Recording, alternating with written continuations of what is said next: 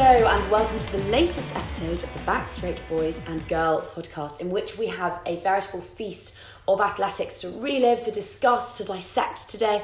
I'm Klaus and I'm joined by Jolene and Braden. and today we'll be looking back at the European Under 20 and Under 23 Championships, some of the wonderful results to come across the pond from the ever controversial and dramatic US Track and Field Championships, and of course, the European Team Championships, in which British athletics decided to upstage each and every individual actually competing by, well, pulling a back straight. They decided to out gaff the gaffers of the gaff with the most entertaining name slip up ever since Victoria Derbyshire mispronounced Jeremy Hunt's name live on the BBC earlier on this year because why be accurate and efficient when you can be bloody entertaining?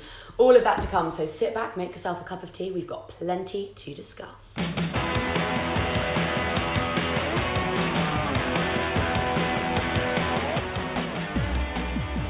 So, kicking things off today, I thought we could take a look back at the European Under 23s, which was the first of the major championships. Claire, it seems so long ago. I barely even. How, I mean, what was it? Three weeks ago? Three, Not- maybe even two. Right, we, we vaguely touched on this last time, but there's been so much on that it's hard Mm. to um, keep them all straight. That's particularly true when you have the under 20s and the under 23s European as well, um, one week after the other. And So- the university ad at the same, at the same time. time. yeah. So they're all a big jumble in my head, which is why we've taken one each to talk about, haven't we? So that we can hopefully make it clearer. So, the first one to happen was the Under 23s, which I thought I'd cast back and have a look at. Remind me what happened, Claire. Okay, so head headline stories were Gemma Reekie, first ever British athlete to get a double gold at these championships, and to do it in such an authoritative manner. Shemar Boldizsar won a gold in the 200 metres, making his debut for GB, which is just amazing, and like good, good times as well. And a couple of really solid medals throughout the ranks. And actually, overall, I think we won 14 medals over the uh-huh. championships, which is our best return since 2013.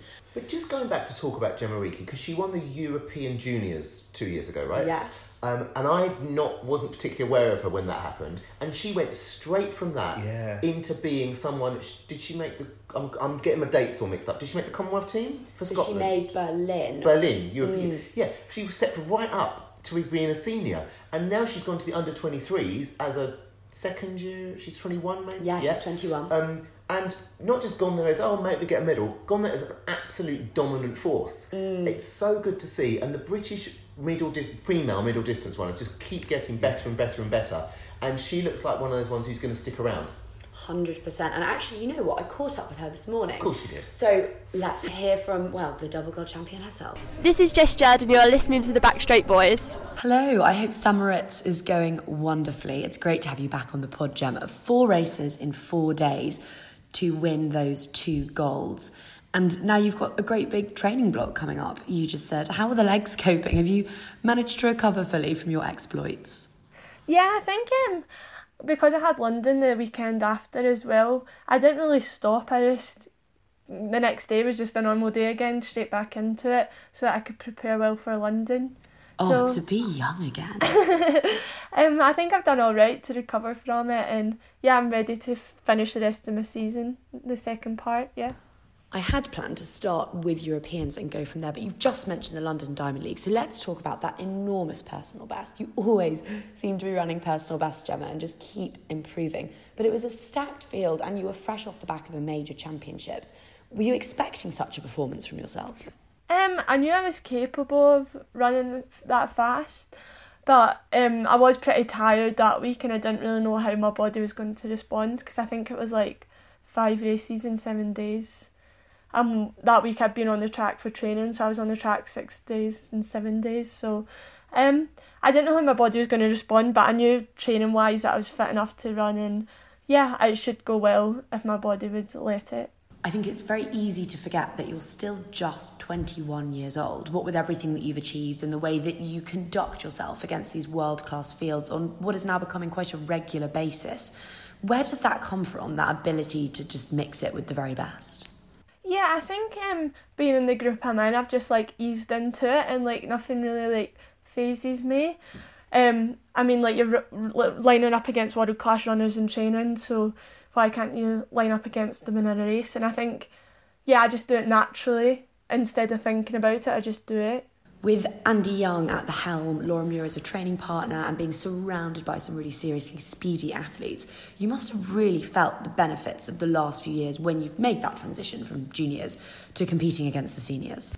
Yeah, it's definitely made a huge impact. Just not even just in training, but in living. You see, you have to live like a professional athlete if you want to be one, and um, learning all good habits from them, and yeah, working hard in training, and you just see how hard they work and what you have to do to work hard and I think it's a good eye opener for everyone. A few people in camps, the younger ones will actually come down and watch a session just to see like how hard we actually work and I think it's an eye opener for quite a lot of people.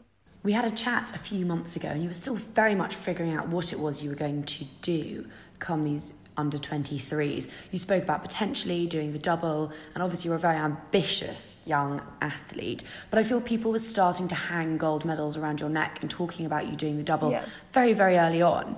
Um, you kind of kept your head down, did your thing, but then I heard you interviewed after. Yeah. Um, I think it was your 1500 metres when you sealed the double gold, and you said that you really wanted to leave with the two golds. No other colour of medal would be acceptable to you. How did you handle the expectation coming into these champs? Um, so running up to it, I just I didn't want to put too much pressure on myself, and um, people had lined me up to get do the double before I even knew I was doing the double. So like, um, we hadn't actually fully decided what events we were doing until near the time.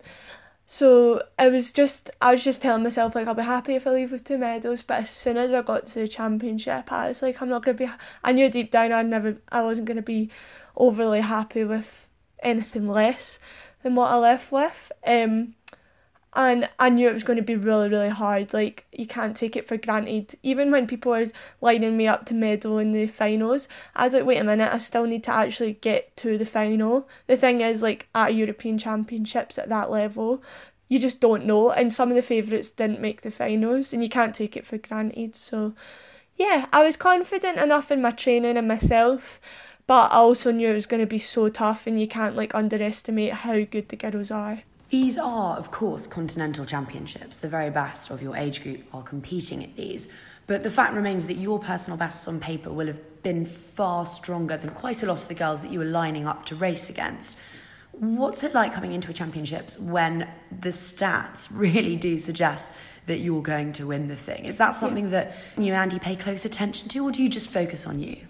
Um, I don't think so because championship racing is so different compared to actually just running fast. I don't really look mm. at personal best too much, and I know myself. I've gone into some races as one of the slowest, and I've came out ahead of some girls. So I never, even girls that were running four twenty, me and Andy were looking at and seeing, okay, they've got a good four hundred. We need to be careful of them, and even though your personal best what like eighteen seconds faster, you just you don't know in your championship who's going to come out and the, how the race is going to be run. And you actually ran, speaking of your training partner, a very Laura race in that 1500 final. I've seen you kick before and I know what your acceleration is like. Honestly, you've got such a turn of pace. Was that because you thought, you know what, this is my fourth race in four days, I'm going to let someone else do some hard work and then come through and see what I can do? Or were you fatigued? What was the rationale behind that? I'm not sure. I just done what um, Andy told me to. So he just said like he thinks that would be the re- best race plan, um, and that's what I'd done. And uh, I guess part of it is that you have raced a couple of days ahead, and I thought the girls would run try and run the legs off me after watching the 800. I thought they'd have watched it and said right okay, she's got a pretty good kick, so they've got to run the legs off me. So I wasn't I thought maybe from a K out, maybe it would have went a bit faster, but yeah, they probably ran it the best way they could have to let me win. So. Someone else who's making waves as a younger middle distance runner is Jakob Ingebrigtsen, yeah. who seems to have a freakishly good tactical awareness. I mean, he slows down before the line, which drives me nuts, but he's very good at reading races and very good at responding to things. Yeah. And it's really unusual and really nice to see athletes like yourself and like Jakob who can adapt to races and can problem solve whilst they're competing at international level. Have you always had that, or is it something that you're still working on? Um, I'm I'm definitely still working on it, and when I was younger, I probably just ran as fast as I could and hoped for the best. Um, um, so yeah, I think I really enjoy championship races, so I think that helps. um, and I like doing the 15 to race tactically. So maybe naturally I'm a little bit there, but I still have a lot of to work on. And um, yeah, my coach knows the best. Like he'll tell me what he thinks is the best tactics. So I'm learning from him what works for me as well.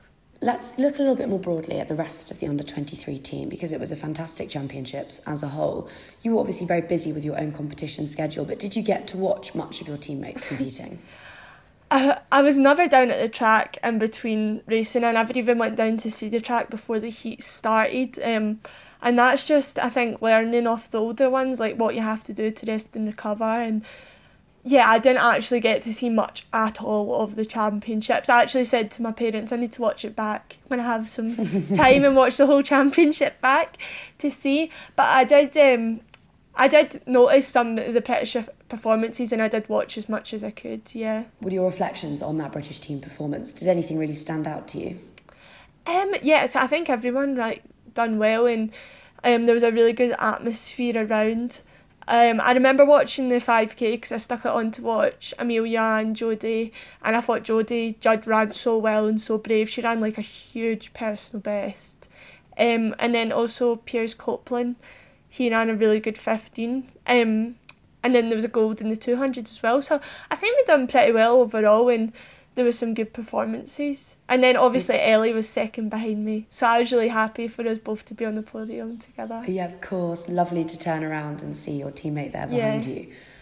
There's an awful lot, I imagine, to be gained as a young athlete from going to junior championships learning about the recovery and the rigmarole of it. And I'm sure there's a lot of, you know, boring stuff with anti doping and having to check yeah. in before races and go through warm up zones. Can you talk to me a little bit about what it is that junior athletes stand to gain by going to these champs? Yeah, I think it's just huge experience racing against people you don't always know. Um, and then anti doping, yeah, I was tested a few times while I was there, so just um, getting that in and learning about that more, and then um, you get to try out new things as well. I've never done the double, so doing the double there, that that was an opportunity to try something new. Um, and then just getting the whole team experience, um, looking after yourself like at the championship. I didn't. I'd love to go down and watch every day and cheer on the team, but just learning like actually do well after just like recovering. Me and Ellie watched a lot of Love Island while we were there, so we spent a lot of time lying in bed watching Love Island while we would have liked to have been out cheering on the team, but it's just like learning what switches you off and yeah, how to recover well. So well, it doesn't get much more comatose and relaxing than Love Island. I'm sure that was the perfect way to unwind. For some of the athletes, going to the juniors is the absolute pinnacle of their year. But you are someone now with a World Championships A standard for the 1500, and then you're a second off for the 800 yep. meters. So that's definitely in there because you seem to manage to produce personal bests almost every time you step on the track these days you didn't have to go to these champs. There's no money there. You you know you have bigger fish to fry. One could argue. Why did you go? Um, I think it's great to have um the opportunity to race, and it gave me some um championship experience, and then also like to have a well to have two European titles behind me is great. Um, and it was fun for me as well to go and to be racing up there in the team. Um, yeah, and I just think it's great and it's a good year to ha- be able to do both. Maybe another year I would have had to pick what I was doing, but actually this year's worked out really well for me. Um, yeah, and I'll aim to get to Doha, and if I don't get there, then I'll just put my head down and get try and get ready for Tokyo next year. So it's a bit of a weird year, but it's actually worked out really good for me. I first saw you. No, I first heard of you, Gemma, when you won that gold in Italy two years ago. Yeah. And then I commentated on you at the Scottish age group champs up in Grangemouth with Vinco. Yeah. And since then, you've won senior British silverware. You've headed to Berlin for the Europeans. You've been to Glasgow for the European indoors. You're making Diamond League appearances in some pretty stacked fields. And you've just told me that you're targeting Doha and if not Doha, Tokyo. Yeah. How often do you find yourself pinching yourself at how brilliantly you've handled the last couple of years? Um, sometimes I actually forget to look back and realise what I've achieved, and I'm just always looking on to the next thing. But yeah, when I do look back and realise like what I've done over the past few years and how much I've rocketed to where I am now, from 2017 even yeah it is a bit scary and it is like really exciting and sometimes I have to appreciate what I've done and do you find there are a lot of external people putting pressure on you or hyping you up or not intentionally but distracting you a little bit from the task at hand? Or do you find it very easy to focus? I think I find it very easy to focus. When I was growing up I don't know if this helped but my parents would always be like um oh you shouldn't care what other people think. And um, even in like school situations, like if my friends were doing that and they're like, oh, well, you're doing, like, you can't do that, you're doing this, and you shouldn't be concentrating on other people. You should be concentrating on yourself. So I think growing up that really helped because now like people can be writing about what they want about me, saying what they want, but I'm like, oh, I don't really care what they think. I know what I'm capable of, and I know if maybe a race doesn't go well, I know that's not me. I know in training, so I think just concentrating on myself, like I don't let any of the pressure from the outside get onto me. It also always strikes me that you love what you do. Yeah, I just I do love it. And like whenever I think about what I'm doing I sometimes forget like what you're actually doing I'm like oh I actually love it. And I think even if I wasn't earning money from it I'd still be doing exactly what I'm doing now. And yeah I just really enjoy it. And I love racing I love training and I love coming away and training. So yeah, I just love it completely, and I think I've always loved it. Since I was a kid. I was always athletics mad, um, as a kid, and it's just stayed with me, and I just love every minute of it. Yeah. What's next then? We've got British champs coming up after this big block. Do you know which event you'll be competing in yet? Um, so I've got Birmingham Diamond League. I'm going to do the mile at, and then British champs. I know so far that I'm doing the 15. Sometimes it changes, but I'm pretty sure I'm doing the 15 at it. Do you think that this time around racing the mile will be slightly less painful than the last time when you ran a personal best over 1500 metres to go to Berlin and then had to run another 100 metres? I definitely hope it's not as painful as London last year. Um, that 100 metres hurt a lot. Um, and it'll be nice to actually race the mile because last year I was just racing as fast as I could to the 15. But this year I don't need to worry about running a standard, I can just enjoy running the mile and it's still going to be very painful but um, hopefully not as painful as the one last year. No, bless you, you're in a bad place after that one. Yeah. I can't even imagine having to run up the home straight at the Olympic Stadium with a 1500 PB already in your legs. Yeah. Gosh, that was nasty, but it worked. It got you to Berlin, and now look where you are with a clutch of medals since. Yeah, so it was really, definitely really worth exciting. it.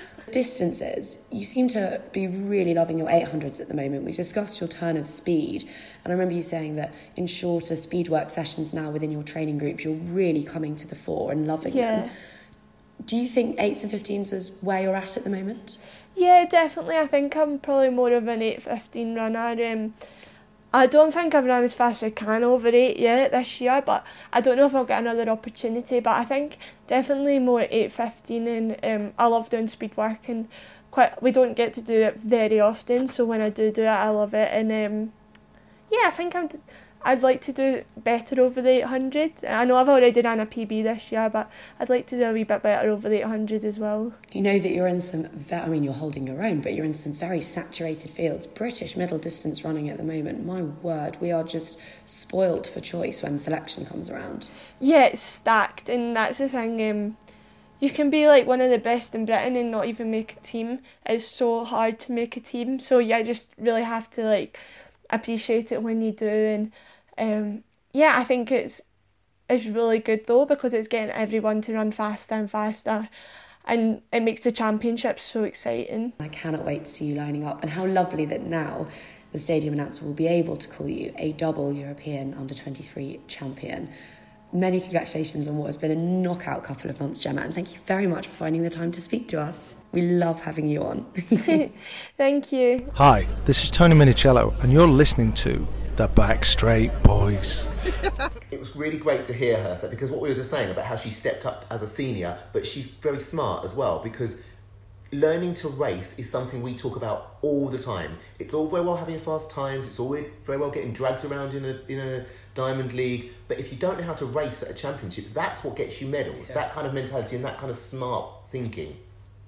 She had it relatively easy though. We say that she went in to learn about how to run Mm. a race and everything. She seemed to have it pretty much her own own way. It wasn't too too problematic for her, was it? No, not at all. And in fact, she won the 1500 metres in, I think it was 4 minutes 22. Yeah. She is now, these days, she's a 402 runner. That's what she produced at the Yeah. London Diamond League a couple of weeks ago. In fact, you guys probably saw that race, Yeah. right? She's, that's just so easy for her. So to kick really hard with a little while to go, like, that's nothing. She's But got you've so got to be much left in careful. It's something we'll talk about when we talk about the team championships a bit later. You've got to be careful when you are the dominant athlete in a slow race Yeah. because you don't know what other people can kick.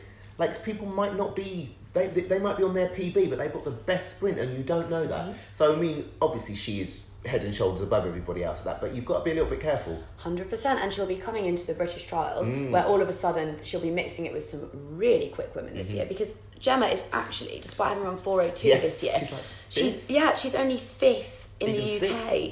She's got the World Championships A standard, but she's only fifth in the UK for the fifteen hundred meters this year, and seventh in the UK for eight hundred, despite having run two oh one. Yeah.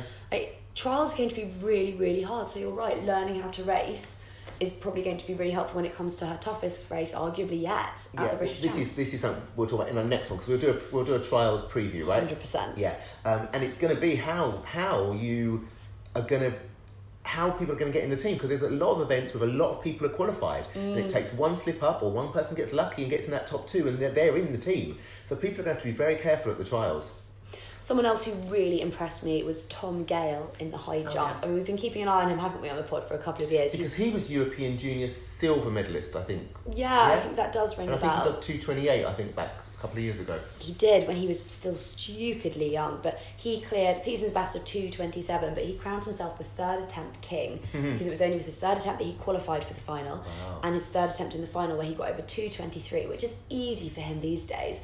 But he said that for him, physically, it's all that. He's in a really, really good place right now, but it's actually going back to learning to compete, it's mentally. He lost track of the scores, thought that he lost it, thought the gold was out of reach. His head went down. And he said that that's what cost him. He hadn't realised he was still in the running to be European champion. So he's had to settle with a silver, but he'll have learned an awful lot from that, and that will pay dividends. This, it's interesting you say he calls himself the third attempt king. That's not really a good thing. um, but we've seen over and over again, and with, with Morgan recently, you know, that it's really important getting those first attempts in because you can lose medals, you can lose gold medals just on countback. Countback. So it's great. It's great if you have that Mm. in yourself to, to get it on the third attempt, but let's try and get it the first attempt. Agreed. Disappointing actually championships for Morgan. He was named captain and will have been thrilled about that, but only managed 185 in the final to finish sixth. And we know she is capable of so much more. Also finishing sixth was our favourite Kristal Awuah, um, 23.66. I thought it was a strange choice for her to do the 200 because she would have been definitely a medal favourite in the 100. Maybe she's just working on that strength because she's so good indoors over 60, and I think like 100 is a little bit of a stretch for her, maybe. So maybe that's what she was working at, getting some, some distance working. Totally get that, but it just seems a shame to be using the championship for that Yeah. when we have so many great female sprinters at the moment Mm. to be using. I mean, and we're making this up. Maybe that's not why she did it. Maybe, maybe she thought she was. Well, I mean, to- her to PB win- was, was up gold. there with, yeah. with, with the Um. Morgan's co-captain, Callum Wilkinson, got bronze in the men's 20 kilometres Yeah. with a really mature race. I have to admit, I've only watched snippets of the race. I didn't watch the whole thing. But he was by himself for long periods of that race and managed to stay incredibly composed, which is brilliant. And our friend of the pod, Cam Corbishley, from our Young Guns special, uh, finished in 12th. Um, I think the last few kilometres really hurt him. He looked like he'd gone to a very dark place. but again, it's more championship experience. We know what a bright talent he is at that 50k race Yeah. walk, and I think there's a lot more to come from him. Silvers for both the 4x4s, which were absolutely wonderful races. Good week for the Judd family, Jodie Judd. Ah, oh, yeah. Sixth in the 5,000 metres with a massive personal best. And earlier that week, Jess had won the World University Games title. Um, Alina Reh and Anna Emilie Møller of Germany and Denmark, respectively, won gold and silver. And my God, there's some really good European distance runners at the moment. We're always talking about Konstanze Klosterhalfen, and we'll come back to her later. But gosh, like middle distance right now, women's middle distance. I know I'm such a broken record, but I just, I just love it. Hi, I'm Dina Asher-Smith, and you're listening to the Backstraight Boys. I've been looking at the under 20s. Go on, I do have to go back and tell. remind myself. 'Cause I- they, they, the, the other thing is, obviously, when they're talking about junior and under 23 athletes, they are athletes that are less familiar, that Mm. we don't see a lot of. So I got very confused over who won what and who's the under 20s and who's the under 23. And from the next few years, I will be getting them all wrong.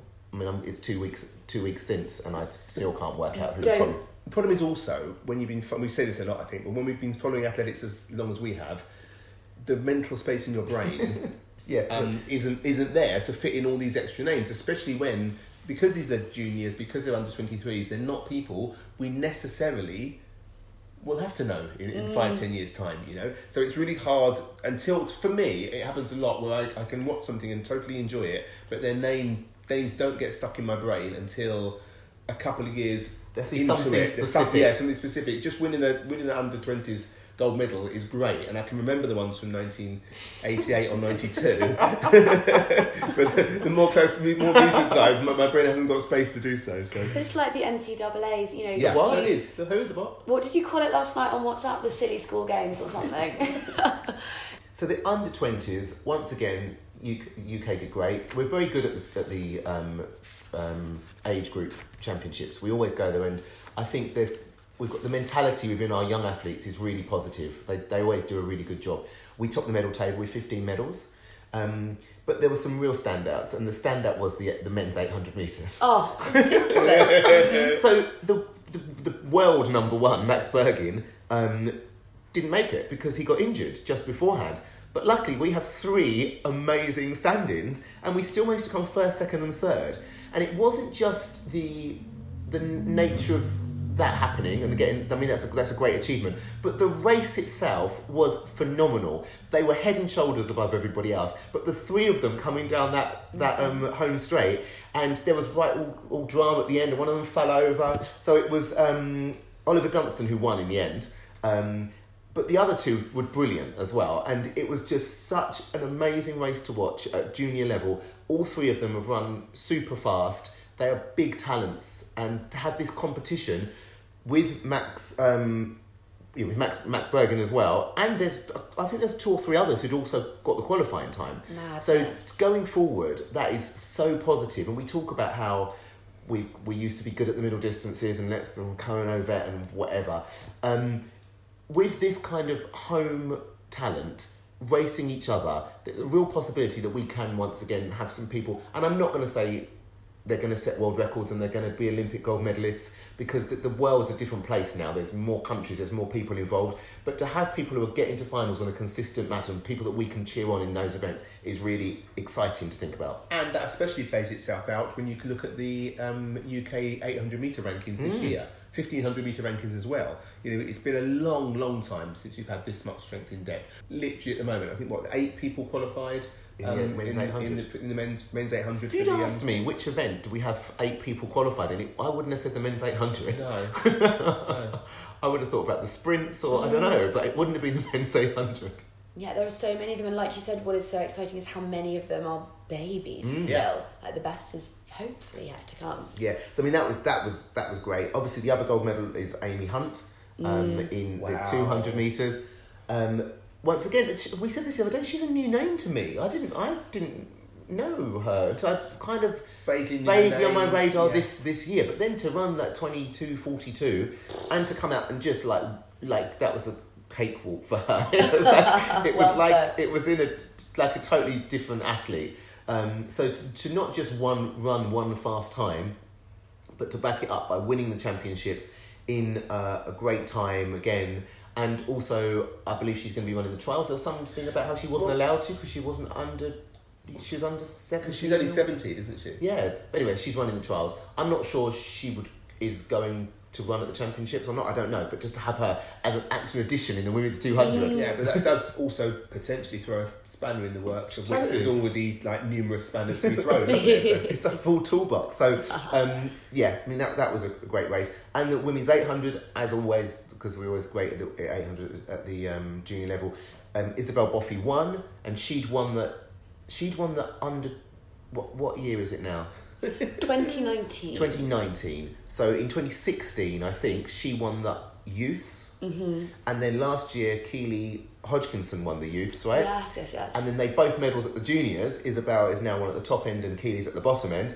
Um, Uh, so that was a great race, and once again, so dominant. And someone else I wanted to shout out to was the, the Swiss girl who came second in that race and also won the 1500. Schlab. Yeah, Dahlia, da- Delia Sclabas or something. But what a like she's she's one of those athletes you can just see how hard she works. The fifteen hundred and the actually got a very awkward running Very style. awkward running style. She ran the eight hundred at the European champ team championships as well for Yeah. Sweden. She's a great athlete. She's But got that. You can Where's already see Switzerland. Switzerland. Yeah. She did from I say? Switzerland? You've said Switzerland and Sweden, so. No, I think she's from Switzerland. Yeah, but it's fine. But British Athletics got Rabah Yousif's name wrong, so I think we're We can get- all in we- the clear. we are totally off the hook this week. aren't yeah, so I thought I thought she was great, and just to see, I, we love a gritty athlete who gets stuck in, Yeah. um, and she's def- definitely does that. Um, and the other British athlete, there was a couple of medals, but the other one that really um, I took notice of was Lucy J Matthews, who ran 13.3 in the hundred hurdles. She's only sixteen. Did you really? 16, wow. she got a bronze medal. Like That is so nice because we haven't had a British sprint hurdler for a while that I've been able to get really excited about. Well, because they they all get injured, and uh, like some of the best recently have just disappeared into thin air. True. Cindy yeah. Ofili came back obviously Yes, this yeah, weekend, and okay. it's lovely to see her back. But you know, Tiffany, But who was there was Serita Solomon, and who was the other girl who won the European Junior Silver? Um, Europe, Lucy. there was her, and Serita Solomon got the bronze, and then we never heard of either of them ever again. Lucy Hatton. yes, Lucy I didn't even Hatton. look that up; it just came to me. Well done. but no, so that's actually that's really exciting for Yeah. her because she can now she's got so much time Yeah, to make those developments. sixteen. Mm. So that's that's phenomenal. Um, and then So just quickly, because I did quickly look it up, Lucy Hatton is only 24. really, Isn't that interesting? Come on, Lucy, let's have you Come on, back. Lucy. yeah, Come on. she was great. She's another one who had loads of grit and yeah, time. yeah, yeah. absolutely. Um, the other person I want to talk about because I got a, quite slightly obsessed with her on Twitter was the lady who won the under twenties, the long jump. A name, a lady by the name of Larissa Iapicino. That's a wonderful name. Well, Uh, it's- Why are you obsessed with her on Twitter? because her mum is Fiona May. Really? Yes, and they didn't on, on So when it came up, there came up, uh, there was an Italian woman called Vanessa, did you say? Larissa. Larissa Iapicino, and I thought, well, that's got to be Fiona May's daughter. and then she came on the screen, there was that, that's clearly Fiona May's daughter. And they talked and talked and talked about her, and like went on and said that she's, they, it, it literally said, oh, she's from Italy, and like, um, Fiona May was a great jumper from Italy, come from Britain. Then they went into the crowd, and there's Fiona May shaking. She said, "Oh look, there's there no no point did they point out that Fiona May must be her mother. It was so clear." Also, because Fiona May was married to a man called Yeah, Pacini, that, that's Pacino, all I know. Yeah, exactly. Yeah. Um, but it is her daughter, and she jumped six fifty eight as a junior. Um, Wow.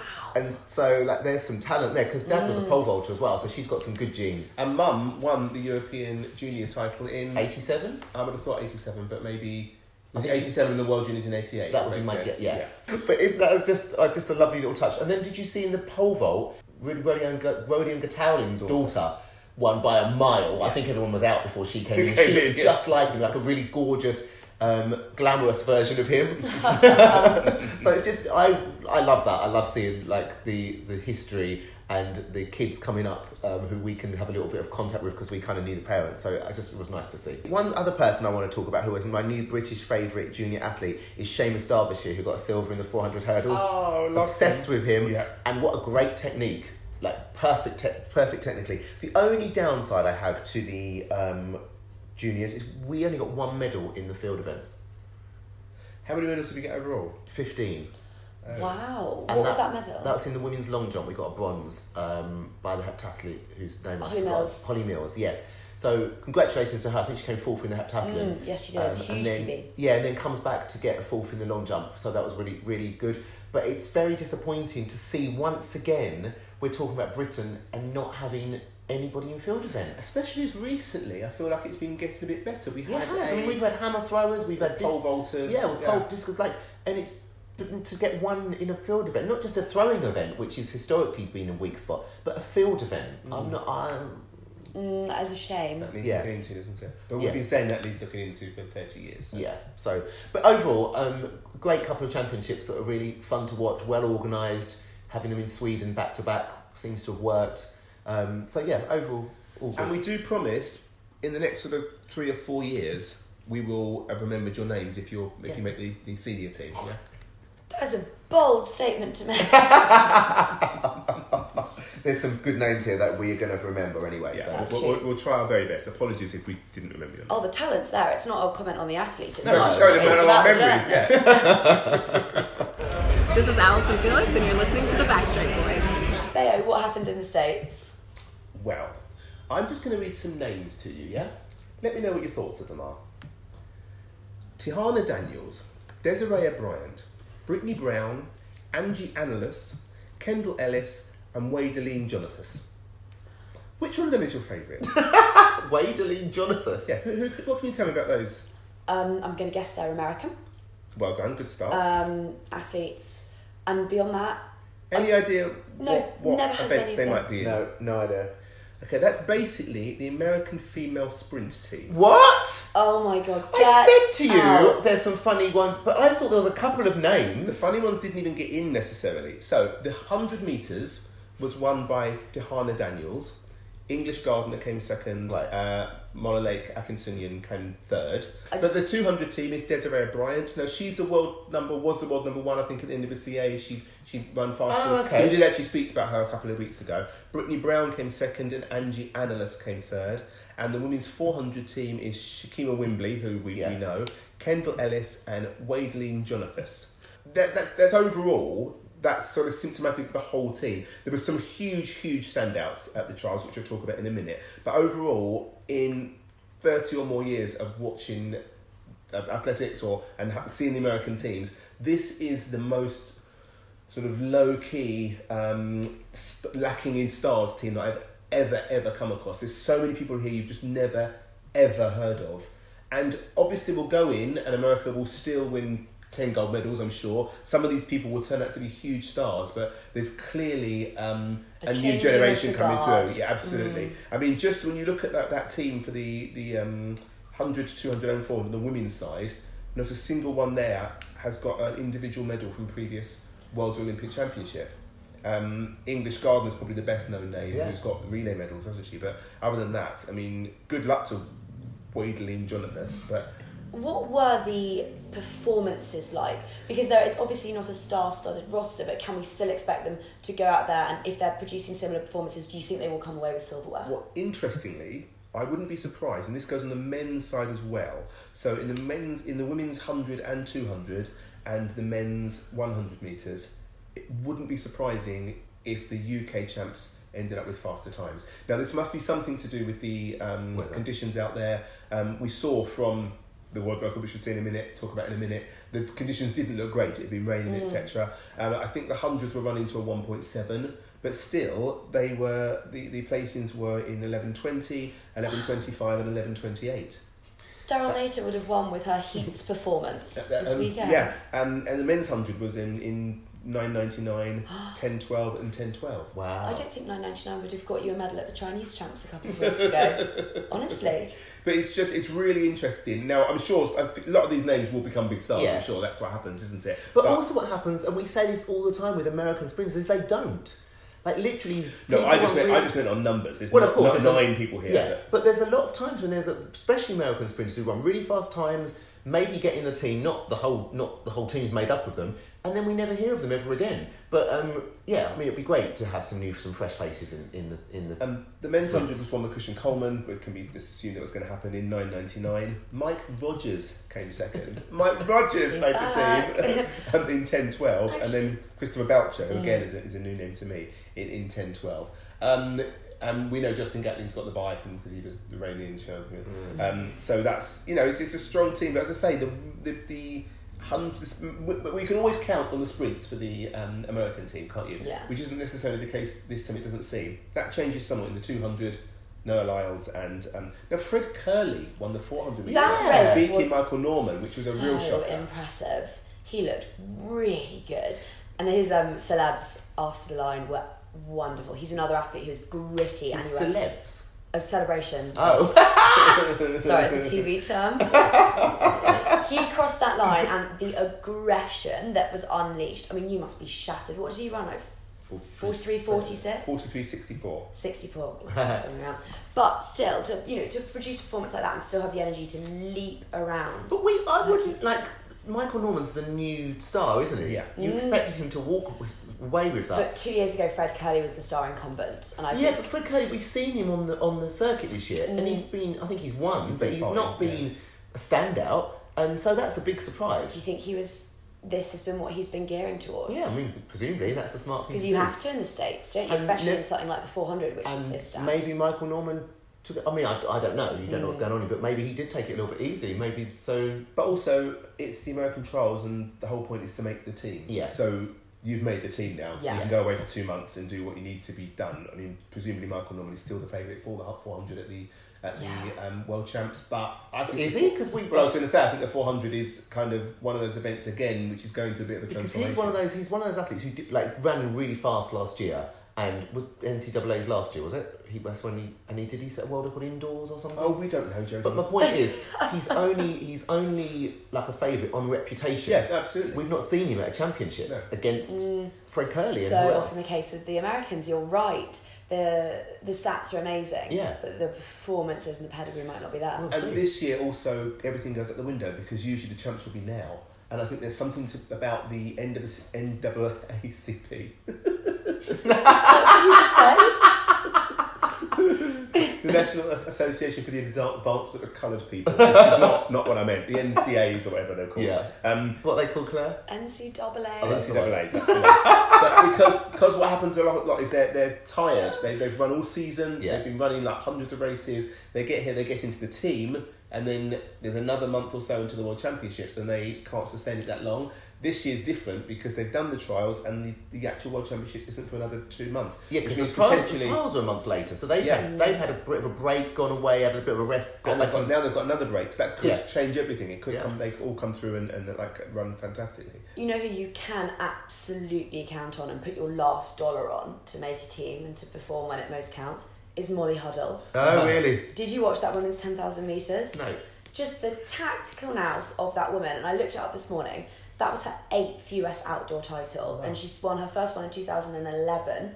She's just still So eight in a row? out. It maybe that means one year off. I Yeah, think. yeah. But just you know to be able to execute and perform and. I bet all of those races were different races because trials races are never really the same. And They're so it's to not like the, it's not like the Americans haven't got some talent in the distance Mm. races, so that's very impressive. amazing by her. just a few other highlights. Well, let's let's just go to the highlight, which came out of absolutely nowhere. And I, I was on the Track and Field News um, forum, and I saw something in the as a headline. And you know, when you read it, I thought, no, that's wrong. And I had to, go back and read it again because Dalilah Muhammad set a world record in the four hurdles. I'm just going to say, all season, everyone has been going on Sydney and on. McLaughlin, Sydney McLaughlin, Yeah, exactly. Um, and I said, I think I Michael it- Norman, Michael Norman, Sydney yeah, McLaughlin. exactly. Yes, I think I said it a couple of weeks back. I said, "Do not be disregarding Dalilah Muhammad." Not that I thought this was going to happen, but there's something to be said for experience, Yeah. you know, and a, a level head and like years and years of, And of silky smooth. technique. Absolutely.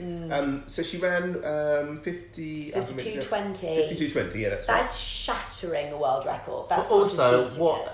Thank you for breaking that Yeah. world record because Yeah. Julia Pechonkina, the Julia Pechonkina, is one of the most hilarious athletes of all time. Do you remember she kept missing championships because the weather changed? Yeah, she had she had some kind of neurological Disorder. something or other that if the weather changed, she couldn't run or some something. And also- so and- she'd drop, drop out at the last minute. Just at the last minute, the day before, we'd hear she wasn't turning up to a championship because of the change in the weather. You temperature can't or hear the something. bunny ear gestures being done by a lot of There was people in also this there was right now. also the hilarious. Um, you know when she suddenly got good because she'd been around for a while, but she suddenly got a world record and everything. And we got told it's because she'd moved out. no, her- that wasn't her. Oh, No, oh, that's a no, shame. no, no, no, no. That's who won the hundred from Belarus. Oh, Nesterenko. That's Nesterenko. Oh, because she moved out of her mother-in-law's house. Yeah, moved in, moved into her own house. That's Yeah, why she that's- suddenly was Olympic champion. Yeah. Um, so anyway, Dalilah Muhammad, Sydney McLaughlin came second in a, again super fast Mm. 52.88, and um, Ashley Spencer 53.11. That's the same team that went to the Olympics. Yes. Um, Shamier Little came Fourth. fourth. Um, but you know what? This is what happens when you Kori Carter's going to be there as well as the Kori reigning Kori Carter's going to be there as well. Yes, Thank absolutely. God because I won't have a championships without her now. She is just one of my absolute favourites. But what a Carter. team! I mean, It could be a top four. So It it One, could two, be, three, yeah. four with Megan Beasley in fifth. Yeah. But Ashley Spencer's another one who obviously is very good on the flat and was Olympic bronze medalist last time. She's another. I mean, she's I said ye- ages ago, watch out for her because I think she could break the world record. Well- but can we just talk about Dalilah Muhammad and the technique? There's so many 400 meter, especially on the women's side, because the, the hurdles are quite low, and they get away with just being fast runners. Dalilah Muhammad, I've not seen such amazing hurdling. Like she actually hurdled the hurdles, didn't mm. just float over them. She aggressively hurdled them, hurdled them. Reminded me of Sally Gunnell. I have a couple of things to say about that. Firstly, 33 women in the whole of the United States have gone faster than Muhammad over the 400 flat Oh, wow. this year. Before that race, her 400 metre flat PB was 52.63. Yeah. She took half a second off her flat personal best. And thirdly, Chris Chavez, who writes a lot about athletics over in the States and hosts a podcast out there, and is a great person to follow on Twitter if you don't already follow him, wrote an article and he does a really, really deep dive into that race. Oh, it's for Sports Illustrated, was it? Yeah, that's the one. And he talked to her coach and finds out all about her training. And she runs like miles, Yeah. as in like she will run a mile as She part of her training. training like uh, 800 metre runner. She Yeah. was doing like 12 times 400 12 400s, you're with a right. minute's rest. hmm And Chavez reckons, and her coach reckons, and Muhammad reckons that that wasn't that that's not the best she can do. If she actually executed how she should have executed, she would have been sub fifty two. Well, especially when you think that was after three rounds and With a wet track. With a wet track. I mean, the weather had been terrible I think, that day Mm. up until that point, hasn't it? So, and a one-off race and a, a Diamond League or something later in the season, or even at a major champs when that gold medal's on the line, you could definitely um, expect to see something different. And what Um, was oh sorry when she did race Sydney McLaughlin the other week and Sydney McLaughlin beat her. Yeah.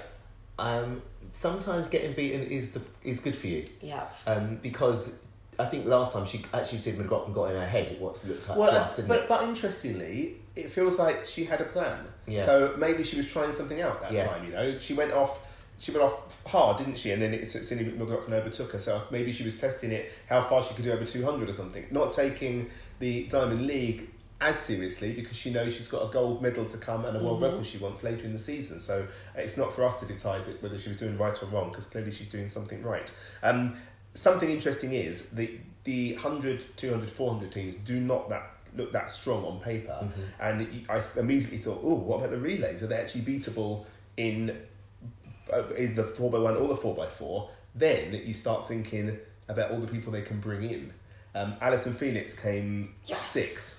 So she didn't make the team um, in the 400 team, but she'll be in the relay. It doesn't matter. She'll be in the relay if pool, She, if she, she? yeah, she just qualified in the shot that they put in the relay pool. So she'll be in there. We've also got all three of those um, four hurdlers. Oh, yeah. who- I mean, you could easily even make the team up of the four hurdlers, couldn't you? Um, and then with um, what Tori Bowie goes into the hundred, suddenly it all begins to look a lot, a lot better. And can we just take a moment to appreciate that Allyson Felix ran at 51 at 45, eight months after giving Right, birth. and a very difficult birth.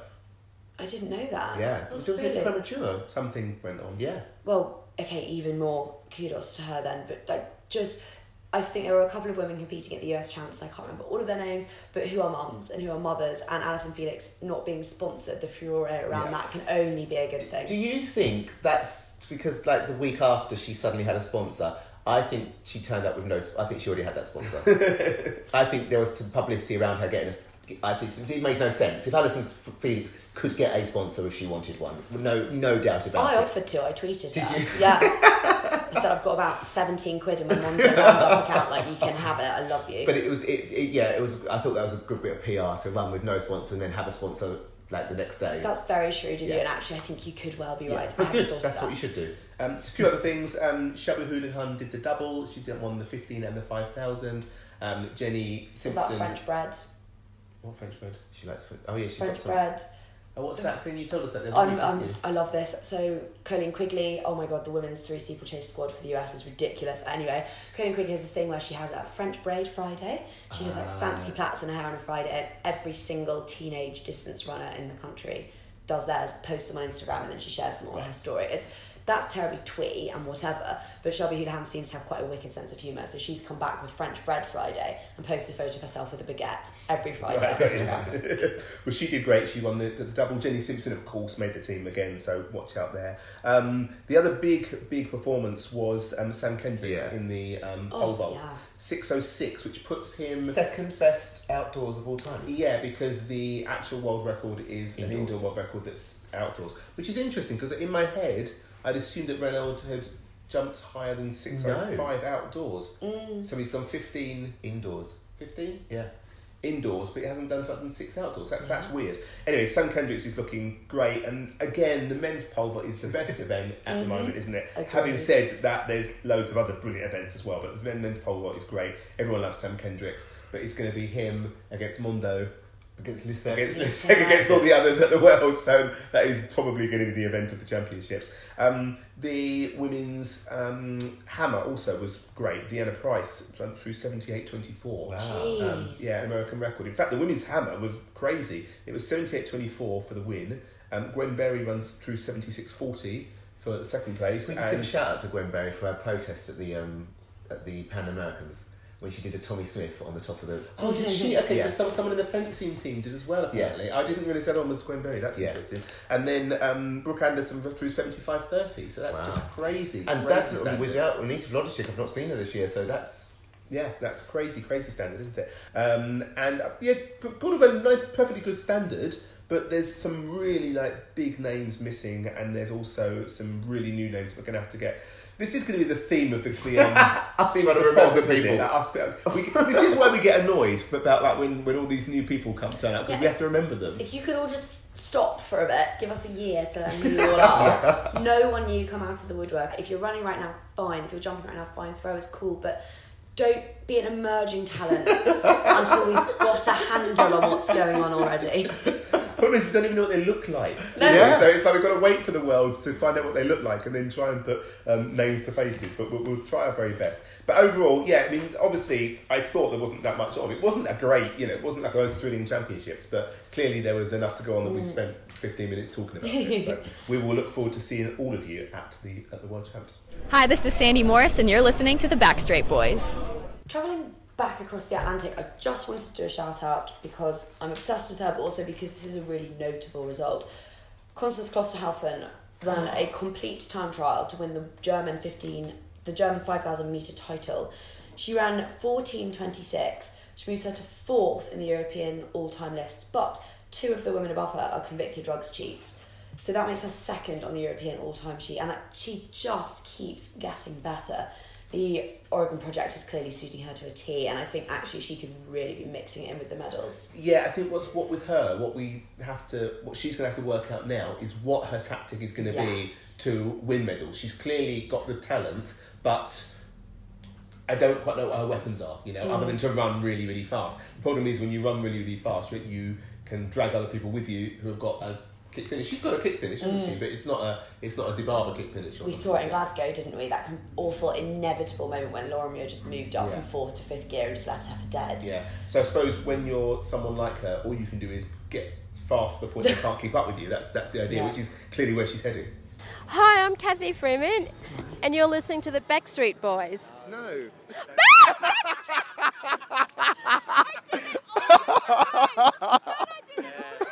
okay, so that's what's gone on for the last few weeks. Now we can talk very fresh in our minds with the um, European Team Championships, as it's now called, which took place this weekend in Bydgoszcz, um, Poland. Um, we came what fifth, was it, uh, whatever. Um, the European Team Championships, or the European Cup, as it used to be known, used to be lots of used to be's there. Um, the best meeting of the year. Yeah. You know, it, it was a chance for us to really cheer on the team. It was a chance where we were cheering on the pole vaulter, the shot putter, the hammer thrower, just as much as you were the hundred meter runner, because every point counts. It does seem to me that Team UK or Team what are they called these days? UK Athletics has given up. You know, so They're not person. even called, they're called British Athletics now. Oh, yeah? I don't know. Um, They are, but seems to get to the point where there's not a lot to cheer on from a, from a British perspective because the team themselves don't really seem to care. We- The problem is, we were never going to be anywhere close to the top three. So, Why weren't we? well, with the team we sent. Oh, like sorry, yes, absolutely. So, the the kind of incentive. I mean, and listen, I'm not no disrespect to anyone who went absolutely, there. no, I no, think, no, quite the opposite. Yeah, perspective. I think a lot of young people went there. I think a lot of people rose to the occasion. There was a couple of mishaps, but that's what happens. Yeah, and absolutely. And I, even the people that that happened to, I've got no big issue with because things happen. Yeah. But it's overall like we did not send a team that it was even trying to win. The team championships. It used to be the like Bio said. Everyone used to turn. we turn went every for year. The very first major athletics cha- um, Meeting. competition we went to was the European Cup in St Petersburg in 1998. That's a long way to go. Yeah, it was our first. We'd been to like um, stuff in Britain before, but Mm. me, my brother, and our mum went to St Petersburg. We thought we'd never been to Russia either. How exciting! And it was brilliant. You know, it was so good. The weather was great. We had awful, awful hangovers because we got really, really drunk on, on um, Vodka. Um, vodka. So But, you um, never did that again at athletics meets. no, we never learned that lesson exactly. And then we went every year for probably the next ten years or Yeah. so. Um, and that's what I, one of the things I love about athletics is you don't get to choose where you're going to go. So we've been to really weird places across Europe to, to um, championships that or to, to cities that we wouldn't have gone to um, otherwise. We went to Um, Annecy, we went to Portugal, we went to Yeah, Turin, yeah, yeah. Florence. Yeah, we've been to some really cool places, but I wouldn't go now. We even we actually said to um, what they called British athletics. um, a few weeks back. We were going to ask if we should go. You know, are we going to be sending a great team so it's worth us going, or are we not? And we got a very non-committal reply because we were going to apply for accreditation, but I wasn't Yeah. going to do accreditation if we weren't going to bother, and we didn't bother. I mean, having said that, there were some really good good performances from people. Mostly uh, from Poland. Poland were brilliant because Poland send their A team, and yeah. it was a home championship, so fair enough. So I'm, know I'm harping on about this, but Poland, it was at home. So Poland sent their A team. Poland won by miles. They had like, what, nine, ten winners or something. Um, they were absolutely brilliant. Um, but neither Britain, Germany, or France, which would be the top four, I would assume, really sent their best teams, which means that Poland. That could, just imagine what a great competition that could have been if Poland in Poland, Yeah. well, it was nip and tuck, and they like them, and they get an extra point here, and then the shot putter cocks up, so someone get an extra point in the in Yeah. the um, in the triple jump, and you know that's the way the European Cup it's such an works. exciting format, Oh, isn't exactly, it? and you're sitting there, you're ticking off. You think, oh no, you got two more points in Do you this remember post. Gateshead in 2000 when we won by half a point? Something like that, yeah. And that's what's so wonderful because you're right, it could all come down to who finishes sixth Yes. versus seventh. Yeah, in a- exactly. A random race. Exactly. So the whole concept doesn't work Mm. if you haven't got the competition at the top, Yeah. making it work as a competition. It wasn't a competition, you know. It didn't really matter after the first day. You knew that Poland were going to run away with it. So next time it's going back down to eight teams, which Yeah. makes much more sense because then you don't have to have yes, heats. yeah. And it was better this time. It worked much They had heats because I'm sure last time and for the last few times was two There races. was two races and they combined the times, Which made no sense. makes- Made no Oh, sense yeah. because the wind was different. Do you remember what wind was Yeah. wildly different in some races, wasn't it last year? Of Or the year So it makes much. So to have heats did make more sense. That was great. Yeah, that Yeah. was great. Um, so the the second two days were just pure finals. That was great. Um, but there was some, like you said, great performances Mm. from um, Poland. Um, some good performances from Britain. Only two wins, which is just not. Do you remember when we win the 100, 200, 400, 800? Yeah. It's not acceptable, is what it's not. It's like it's just not acceptable. When we have whatever it is, eight women, for example, with this 1500 metre world Yeah. champs A standard, and then, I mean, she ran her heart out and she's had Mm. a really big few weeks, but then Jess Judd gets selected, who's not at the moment in great 1500 form, and goes she's- and I think finishes she was, seventh. Yeah, I think she was ranked ninth in Britain. It was eighth or ninth You in should Britain. not be sending someone like ninth. Well, Nick Goolab in the 5,000, which is an odd. He's ranked 37th in Britain this year.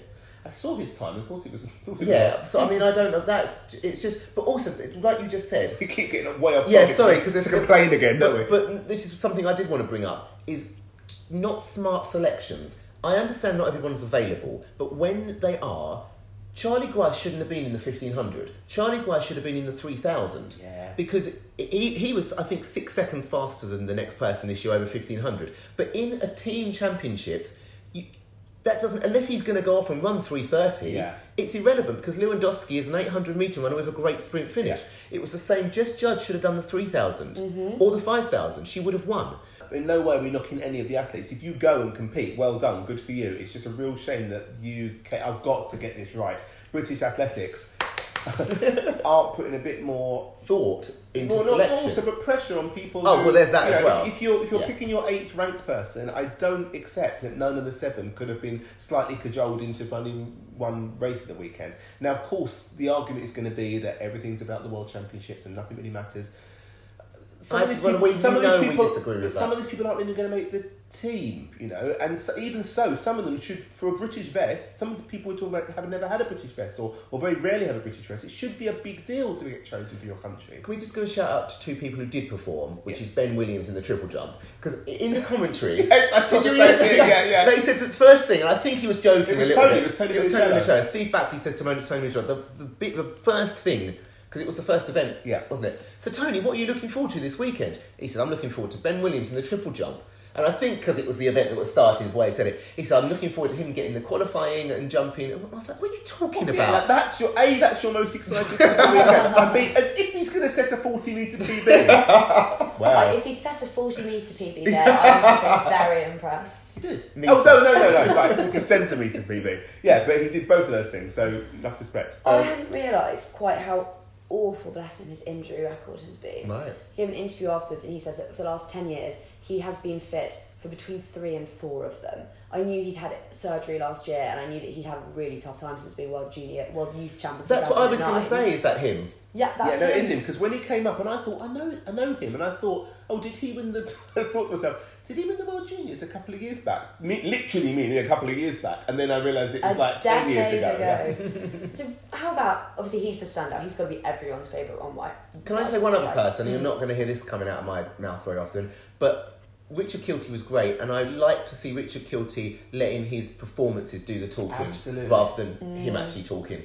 And for him to do the 4x1 and the 200 Yeah. as well, he said he was Good. quite tired by the 200. And he said afterwards, and I really liked this, I don't know why I'm running the 200 metres. I don't know how this has happened, but it turns out that I'm actually not bad at it, Yeah. so I'm going to keep doing But it. he wasn't. That's when I first knew he was a 200 meter runner to begin with. I actually remember when he went to 60, thinking that's a bit weird, you know, because he was a 200 meter runner at the beginning. Um, what he does really well in the 200 meter run, he just doesn't give up, does he? It's like it's, it, you know, his, his fort isn't Keeps his form, and he's You know, but he, he hasn't got a 200 metres runner's No. form. He doesn't run like a 200 metre runner. And you think coming down the line, everyone's going to come sweeping past him, and he just won't let it go. You One thing you can say about um, Richard Kilty in this sort of circumstance, and also why he's so often in the relay team, is that he's kind of a team player in that, that capacity, you know. He's a proper hustler. Someone said to me once, and we were talking about the relays and why um, the ch- team that shows him or something, and they said, oh, Kilty gets in because he always goes to practice. one person that we haven't talked about who really was the star of the weekend. Anybody? Jodie Williams. What she was, yeah. Wait, not, else? not Jodie Williams, because she ran a 50.9 split for her Oh, relay. she did. And also, I looked it up this morning. She has now produced five sub 23 clockings this season, and she's only ran seven times. Like, it's so good to have her back consistent. Yes. But there's an even a bigger name c- associated with the 4x4 this weekend. Oh, I'm so sorry. How how completely clueless of me. It's one of the biggest stars in British athletics. It's definitely the most exciting kind of zeitgeisty scoop we've ever had on the Absolutely. pod. Go on, Jodie. Journalising. So, as you all know, if you watched over the weekend, the biggest story and the biggest, the most famous British athlete right now is Youssef Zatat. Take two. take Okay, take two. Dyslexic. Hi, I'm Cathy Freeman, and you're listening to the Back Straight Boys. Yay! so, when you woke up su- sa- Sunday morning, um, probably tuned in to watch the team championships, did you expect your name to be all over the TV? Absolutely not. I mean, it was actually Eid. Uh, we were celebrating Eid with my family on Sunday, so I didn't actually have much time to to watch TV. I was out with my dad, and then um, I came home and I was actually having a bit of a nap, and uh, my phone was just going mental. So I thought, you know, someone was just calling me to tell me something. So I, I sit up, kind of have a look at my phone, and I've been inundated with loads and loads of messages and. I had no idea what was going on until I opened some of them and couldn't really believe what, what I was seeing, to be honest. Um, so, just to explain, you were the non travelling reserve for the discus and the shot put. It was actually, I think they got that wrong Okay. as well. It was just for the shot put. Yeah, it was just for Just the shot put shot that put. I was down for as a reserve. So you didn't travel out to Poland, but if something had happened at the last minute, you could have jumped on a plane and got there in time to compete in the shot put.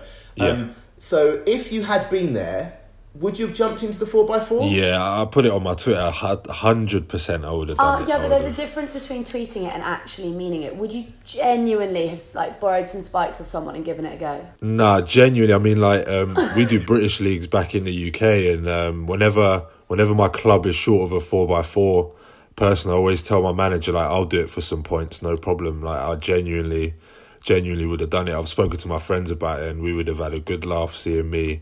And it would have been first leg, first leg on the four x four. First Um, leg, so you got some good block work then. Yeah, exactly. It would have definitely been a memorable, memorable occasion for me and a lot of people, I'm sure. And what was your what's your 400 PB? What could we expect from you? Uh, to be honest, I think the the last time I ran a, a 400 was probably early secondary school, so year seven, year eight. I might have done a minute, maybe a minute. Good. Um, so you know, I, I would have got the baton round. I wouldn't have dropped the baton. So And that's, that's the that's most the main important thing. thing. in the relay because Germany didn't finish. Did, was it Germany? Oh, it was one of the Yeah, good so we we'd have got extra points. Um, Yeah, so exactly. uh, can you expect to get relay funding from now on? I mean, you never know. You never know. I, I didn't expect this to happen, so you know, who knows? I might get on some relay funding and uh, and make a living out of it, but uh, I doubt it. I doubt it. There was actually a very funny tweet from someone who's a friend of the pod saying that this might be the only way that a thrower in the UK will now go and get some lottery funding. So, like, you've got to turn this to your advantage. this could be the beginning of something really special for you, if not just public speaking. Yeah, hundred percent. I mean, I did put out a, a cheeky tweet saying if anyone wants uh, me to make some appearances for public events, I'm, I'm more than up for it. But um, yeah, I mean, it, it was all in good jest. But I feel ultimately, I do feel for the guys that you know that were out there and um, and were ready to run. Being an athlete myself, I know how frustrating that must have been to kind of go all the way somewhere, get into that man- that mindset of ready to compete, to be told that you know we've made an admin error of all things, um, and they can't compete. So I do feel for those guys. As much as it's been quite funny for me, this whole experience, I'm pretty sure that they're they're quite frustrated with it all. And have you got any insight into how that could happen? Because the way we're thinking is presumably the the person who declares the team must know you as athletes. It must be someone in management who knows people. So was there some predictive text accident, or I don't know? I'm trying to work out how it. I'm happen. not. I'm not entirely sure, really, because um, I know it was Rabah Yousif that was meant to run the first leg, and obviously my name is Yusuf Zatat. But even the way you spell our names isn't isn't the same, so I'm not really sure how someone's made that error. I mean, I'd like to think it was just a, an honest mistake, and you know, I hope they don't get into too much trouble. But um, yeah, I've I've got no idea how they've managed to to mess that one up. To be honest. So, Yusuf, just tell us a little bit about yourself because you are a shot putter. You've set a PB this year of 1845. You're second in the UK. Yeah. Um, so, where are you based and who do you train with? And tell us a bit about yourself. So uh, I'm based in London. Um, I work here. I'm an I'm a strength and conditioning coach in London, and obviously I train. I train next to that um, in the shot. I train at Lee Valley, um, and my coach is Scott Rider. Um, he's been to three Commonwealth Games, and he's been a pretty successful athlete himself. So, um, yeah, as you said, I'm I'm British number two, chasing Scott at the moment, who who actually went out to to the team championships and done really well, and is and you know here I am being reserved, getting all this attention, and he's actually gone out there and done really well, and isn't getting much. So I think, you know, shout out to Scott, he's done well. Um, but yeah, so kind of just chasing him really. I've been for the last few years, so hopefully one day uh, I can be a bit more competitive. But um, yeah, so that's where I am at the moment. Cool. Listen, thanks so much for coming to have a chat with us and for having a sense of humour about what's gone on at the weekend. Yeah, you have to. You have to have a sense of humor with these things. As soon as I saw it, you know, a lot of people were giving me abuse. Uh, you know, but it was all in good jest. So yeah, no, it was it was definitely something that I I probably won't forget till, uh, you know, for the rest of my life. Really. Well, everybody gets their 15 minutes of fame. We were comparing you earlier to that Jack boy from Glastonbury, and I'm sure the blue tick is imminent on Yeah, Twitter. fingers crossed. So we shall keep an eye out for that. What are you on Twitter, actually, in case there's anyone who wants to get in touch about a speaking engagement? Um, so my Twitter handle is at Yusuf Zatat, uh, and my Instagram is just Yusuf Zatat. So yeah, any any public speaking, any events, you know, uh, I'm more than up for it. Well, thanks very much, and we're always here at the Back Straight Boys going to promote all of athletes. So lovely to lovely to speak to you. Hopefully, we get to see you in the team proper very soon. We'll see you at British Champs, hopefully. Yeah. See you later. Thanks very much. Hi, I'm Greg Rutherford, and you're listening to the Back Straight Boys. You're a pro, aren't you? Well, you know. what a sport. What a scoop! yeah, absolutely. No one can say, no one can say that we are not like top notch athletics journalists, can they? It's absolutely great. It's completely on the pulse of what is going on on athletics Twitter at the moment. But as you said, it could have been a completely genuine, stupid mistake. But what a stupid mistake! And it just it's so agonising to think that Martyn Rooney was out there. That who else was out there for the 4x4 squad? Uh, Well, I've, I've actually got them here. I'll, I'll Oh, tell you a bit about this actually because I spoke to because we're journalising. Um, I spoke to Martyn very briefly on, on Twitter yesterday, and I just asked his thoughts on it. Mm. And he said he didn't want to go into too much because like there's obviously an official inquiry going on, and he didn't want to be like dropping anyone in it. But he said he was really disappointed. Firstly, because they'd all gone over there for this precise they, reason. You they, know, they, they, they were only running the four, 400. So the team should have been um, Rabah Yousif, Ethan Brown, Lee Thompson, and Martyn on anchor. Martyn said what he was most disappointed about was the middle two guys there, Ethan Brown and Lee Thompson. He was really, really excited them being on the team because maybe they're not the fastest, but he said they're great relay runners, and he thinks that's something we need to start looking to in the future, making Oh, sure you don't necessarily have your fastest four people on there. You're much better off having people who are really aggressive and are great relay runners in there, and this was a chance for them to show that. So they don't, those chances don't come around that often in a four x four, do they? And if you want to break through, all you can really do is run a fast 400 meters. But often, what you really maybe want to show is you're a great relay runner. A prime example of that is someone like Jack Green, who um, doesn't have a hugely fast um, uh, 400 PB, but who I would put in every team. But also, Yeah. can we talk about the greatest relay runner of all time, Phil, Phil Brown?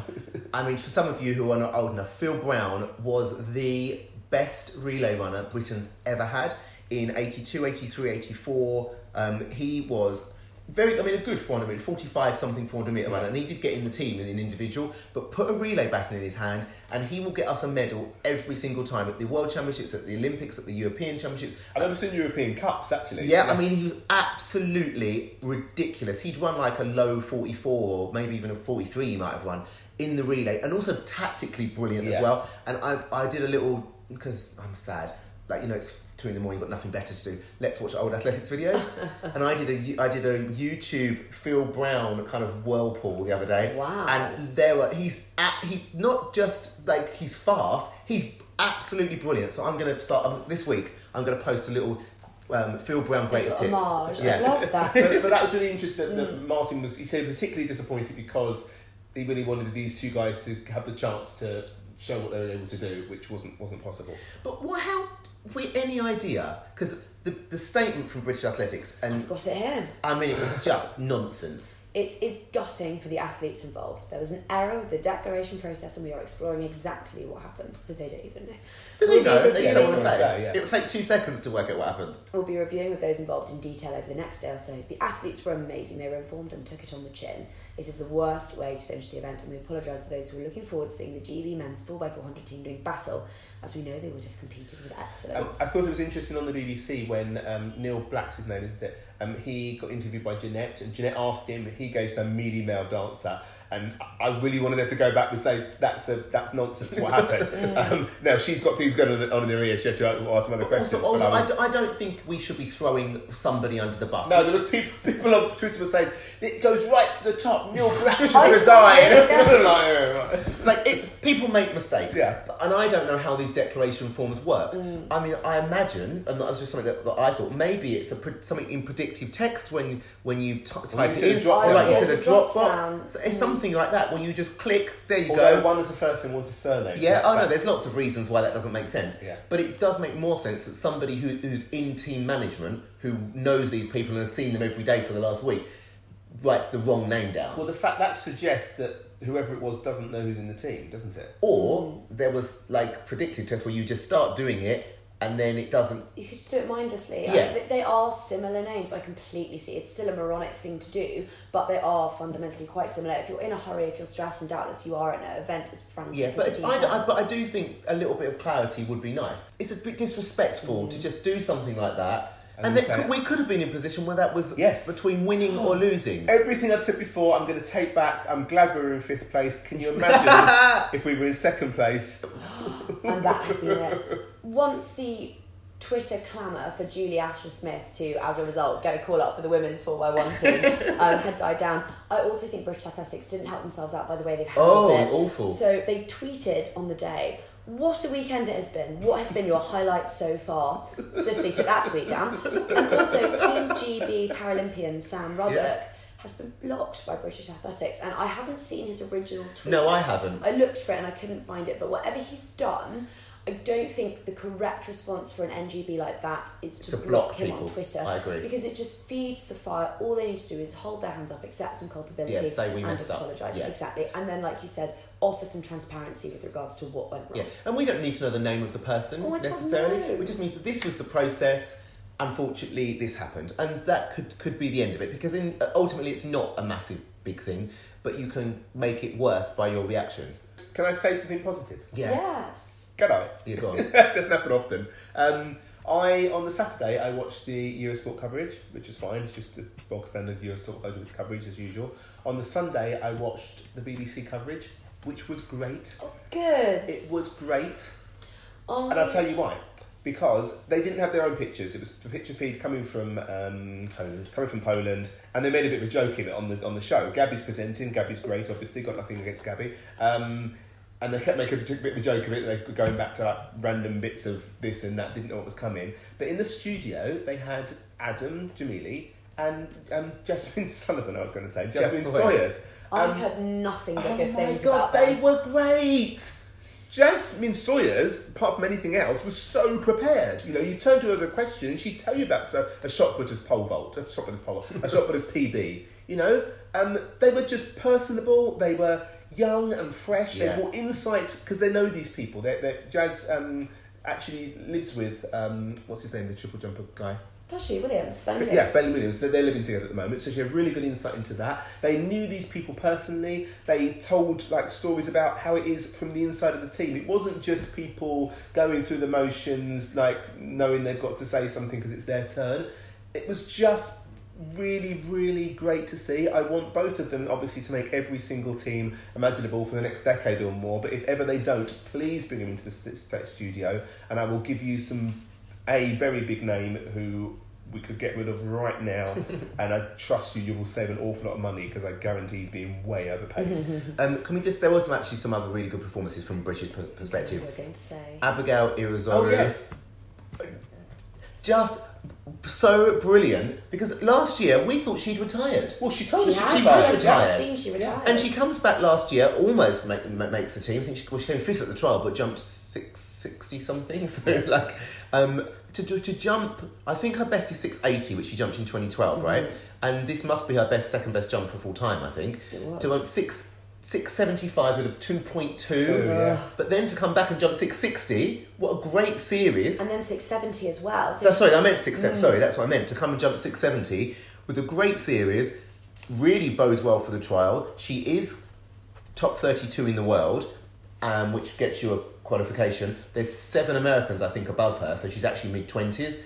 The issue we're going to have is what other British athletes Yeah. jump over six seventy two between now um, and well the trials in couple, next couple How of weeks. exciting, I think, for a lot of athletes and a lot of athletics fans out there to see someone at 29 in the shape of their life. Someone who, you know, for whom the best is yet to come, which Mm. is really lovely and really hopeful. Um, speaking of great series, also Sophie McKinna. Yes, Three throws over 1780 with a best of 1794. Finished third, was really gutted with that, but she says 18 metres is there, it's coming out soon, and I can't wait to see it. we've got a world class female shot putter. That that will get you into a final. I was Steph- looking this up the other day. Um, Mike Winch is her coach. Now, Mike Yeah. Winch, of course, was the great Judy Oakes' coach. Great Judy Oakes coach um, 30, 40 years ago. Um, she's throwing round about the 19 metre mark. We haven't had 18 anyone. metre mark. No, round about 18 metre mark. 80. Sorry, yes. Um, she's thrown round about the 80 metre mark. We haven't had anyone consistently doing that since Judy and Myrtle Augee in the late 80s, early 90s. In fact, we've had no one thrown anywhere around there until till now. She's doing brilliantly, and Mike Winch clearly knows what he's doing. Yeah, she, I think she'll get to the World Championship final. That'd be, that'd be amazing. Hi, this is Jenny Simpson, and Backstraight's back. All right. is that all right? Thank you. Shall we end with a tiny bit of housekeeping? Yes. And say a massive thank you to the reviews which have been coming in recently. They've been They're so nice to us, aren't they? Honestly, it is really, really lovely, and we do want constructive criticism and feedback to make us a better podcast. But it's also really nice to read stuff like this. Um, and we thought we were talking about under twenties and under twenty threes, so let's go with a youthful reviewer. And they don't come much more youthful than an athletics obsessed under thirteen athlete Under 13. under 13 called Amaka. um, who is writing with parental guidance, according to a review. I absolutely love the podcast. It helps athletes and athletics fans like me keep up with all the sports news. I have never ever come across anything like this that is clear, not too long. Sorry, this is quite a long episode, but still extremely informative, and it makes her feel as though she's chatting to someone because she doesn't know about us, but she loves talking about athletics. Uh, that is so, nice to hear. Oh, we're Inspiring the young generation, So, Amika, please drop us a line in any way. I don't know if your parents have Twitter or if you've got Instagram, get in touch with us because we'd love to send you some stash. Yes, absolutely. So that would be on Twitter. Oh, we're God. back straight B. Well done. You are. At Claire underscore G Thomas. And on Instagram, you can make messages there as well. I think we're back straight boys pod. Yeah. Is, so what's going on in the next couple of weeks, Claire? We've got the British Championships coming up, and I think they are going to be an absolute rip snorter of a championships. I cannot wait. There are so many events to look forward to. We mustn't get into that now because Yeah, we'll we're do- going to we'll do, do a, pre, whole yeah. preview pod. Exactly. So that will be coming up, um, and then I can't be there because of rugby, but you boys will be there at We'll the champs. So we'll be bringing you lots of interviews. There's been lots of positive feedback about that Diamond League pod. So we'll do something similar, like a smorgasbord of quick mixed zone chats with the athletes, journalising your socks off, and then it all goes awfully quiet for a bit before the Diamond League comes Well, back. no, because we've got the dude. We've got the di- oh before the Diamond League comes back. That's only the week after, though, isn't it? No, there's a Diamond League next weekend. N- And then then the trials, and then Zurich and Oh, then then the final. Fi- is it? And then we've got this match thing, this European match thing, which sounds like nonsense. I was ignoring that. Yeah. So anyway, there's lots of stuff coming up. We'll be here reporting on all of it. So, goodbye for now, and we'll see you in, in a week's time.